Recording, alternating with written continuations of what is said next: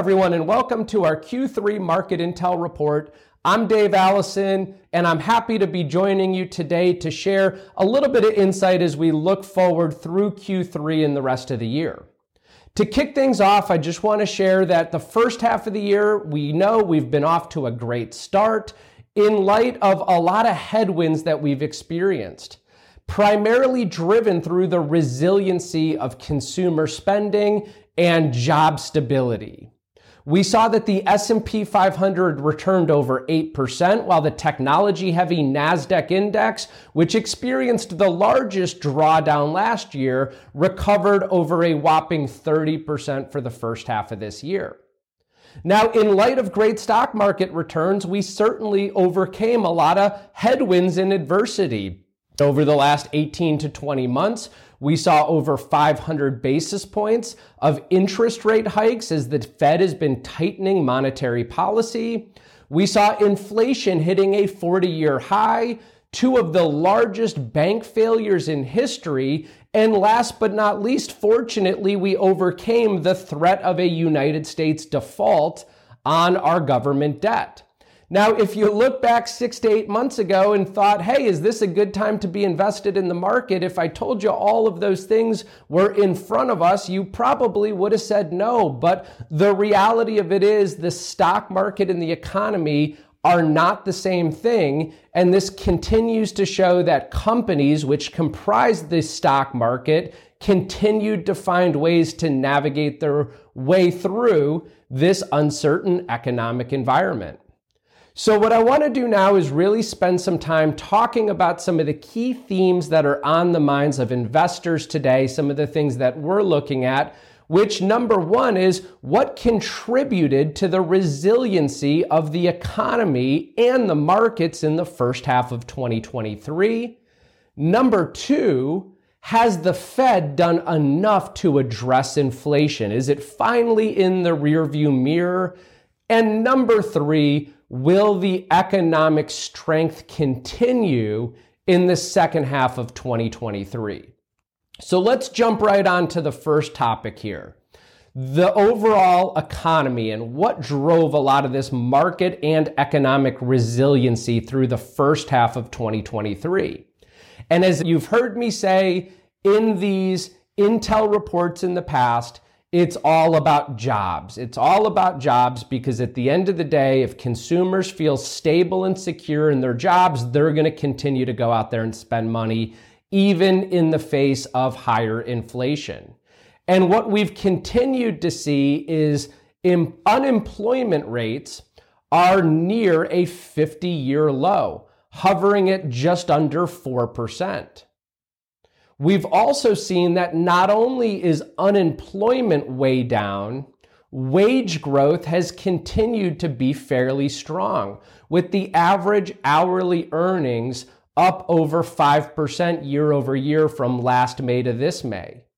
Again, when we see the inflation rate, at least the headlined inflation rate of an average of about 4%, again, as June read came in at 3%, and we see wage growth at 5%, this still shows that consumers are confident in their ability to go out and spend. Spending drives the economy, it powers the earnings of these companies, and it allows us to continue to show a lot of resiliency in the stock market.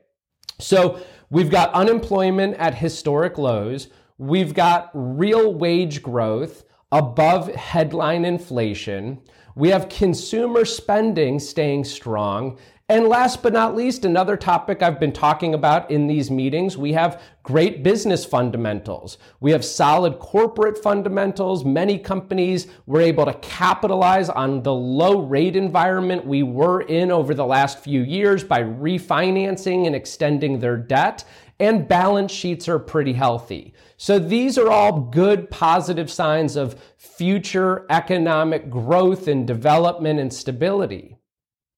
Now, turning the page to inflation and the Fed's fight on inflation, we've seen that inflation continues to ease, but rates are expected to remain higher for longer. We saw inflation top out at about 9.1% in June of 2022. And the latest read of headline CPI or inflation came in at just around 3% in June of 2023. So the tightening cycles have been working. It has been bringing inflation down. Now, one thing to look at is when we look at core inflation, which excludes food and energy, we've seen that area continue to be stickier. That really encompasses services. We haven't seen service inflation come down as much as energy and food. And the biggest component of services is shelter. We still see shelter becoming sticky, but we're starting to make some progress. The June inflation read was just under 5%. So again, positive news in inflation coming down. But when we look at the Fed's action and fight on inflation, we saw that in June, they paused raising interest rates for the first time since May of 2022. But I think that the reality of it is it's not necessarily a pause in raising interest rates as much as it is a skip. We believe, and the market believes that the Fed is going to continue to raise interest rates, just looking at some of the uncertainty of being able to bring down that core inflationary number. The market is anticipating at least two more 25 basis point rate hikes. And then they believe that the Fed, at least where market expectations are today, is that interest rates are not going to come down until sometime in the later part of 2024. Again, market expectations were that interest rates might start to come down as late as the end of 2023, but now that forecast is being delayed. And so it is going to take time to see how that trickles through the economy and the overall markets. And so again, we believe having a balanced approach during this time of uncertainty is the best course of action. The last thing I want to talk about is some of the risks that remain as the economy may begin to slow and we might start feeling this tighter policy from the Fed. A couple data points to look at here are that weekly jobless claims have been trending upwards. Of course, more jobless claims mean less people working, less people earning wages, less people out there spending. That could be a trigger for some sort of recession into the future. The second is that the rate of employees quitting their current job is falling. And what that tends to tell us is that they're not looking for new opportunities. Companies aren't enticing them with higher offers or better jobs, and employees don't have the confidence they had six, seven, eight months ago to go and quit their current job knowing that they could easily pick another one up. And again, when you introduce that type of uncertainty to an economy, it starts to create uncertainty in the consumer's appetite to go out and spend their money. And so that's something to keep an eye on. The other is that banks are continuing to tighten their lending standards. There was a survey done amongst major banks that said they've increased their lending standards by about 46%. So again, if less banks are lending money to businesses, less businesses have money to go and deploy investment. And that could continue to slow down the economy. The other thing that we've seen coming is that student loan payments are going to resume in the near term. There was a three plus year moratorium on student loan repayment and that is going to resume through the latter part of 2023. Again, if consumers are allocating more of their wages to repaying student loan debt, that's less that they can go out and deploy into the economy. So those are some things that could continue to lean towards some future uncertainty in the economy. And again, things to keep an eye on. But I want to end this session with a couple positive outlooks for equities and for the market. The first thing is, and I've said this over and over in these market intel reports, a recession does not necessarily mean negative years for the stock market.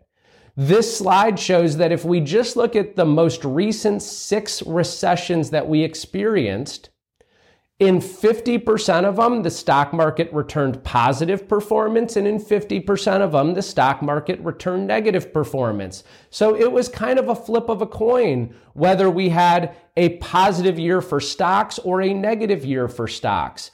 But one thing that we know is if we look one year after a recession is declared, there's only been one time period in the last nine or 10 recessions that we actually experienced negative stock market returns, and that was back in 2001.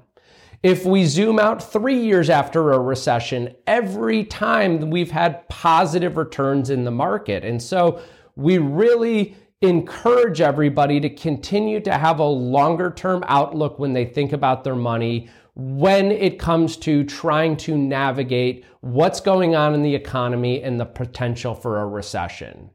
We've typically seen that we have great recoveries following the end of a bear market.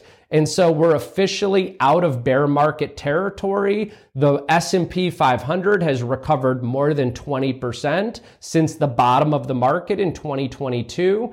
And this data shows that if we look at different one, five, and 10 year periods following a maximum drawdown in the stock market, that the future performance has been fantastic and it's rewarded those who have had the patience and discipline to ride out the downturns and not panic or make bad decisions with their asset allocation. This last slide I want to touch on is a pretty interesting statistic because it shows what stock market returns have been following a period where money market assets peaked. And so money markets are a pretty safe and stable place to park kind of cash and cash equivalents. And right now we're seeing money market rates at a very competitive interest rate. Some money markets are paying upwards towards 5%. And so again, consumers might think, well, why would I want to be in the stock market? Why don't I just take my 5% for money market? And what this chart here shows is we look at the last four time periods where money market rates peaked out. So right now we're at an all-time high of assets in money markets. As of May of 2023, there was over 5.4 trillion dollars in money market assets. In May of 2020, there was over 4.8 trillion. That's the last time we hit an all-time peak. In January of 2009, after the great financial crisis or during the great financial crisis, we saw money market rates peak at over 3.8 trillion. And in January of 2003, we saw money market rates peak at over 2.3 trillion. And so if we look at stock market returns after a money market peak, we saw that starting in January of 2003, we entered into a great bull market, we saw annualized performance of over 16.4% from 2003 to 2006. When we saw money market rates peak in 2009, we experienced annual performance of over 19.2% from 2009 to 2012. When we saw money market rates peak again in 2020, and then we look at the stock market performance. The stock market, at least the US stock market, delivered almost 13% average annual performance from 2020 to 2023.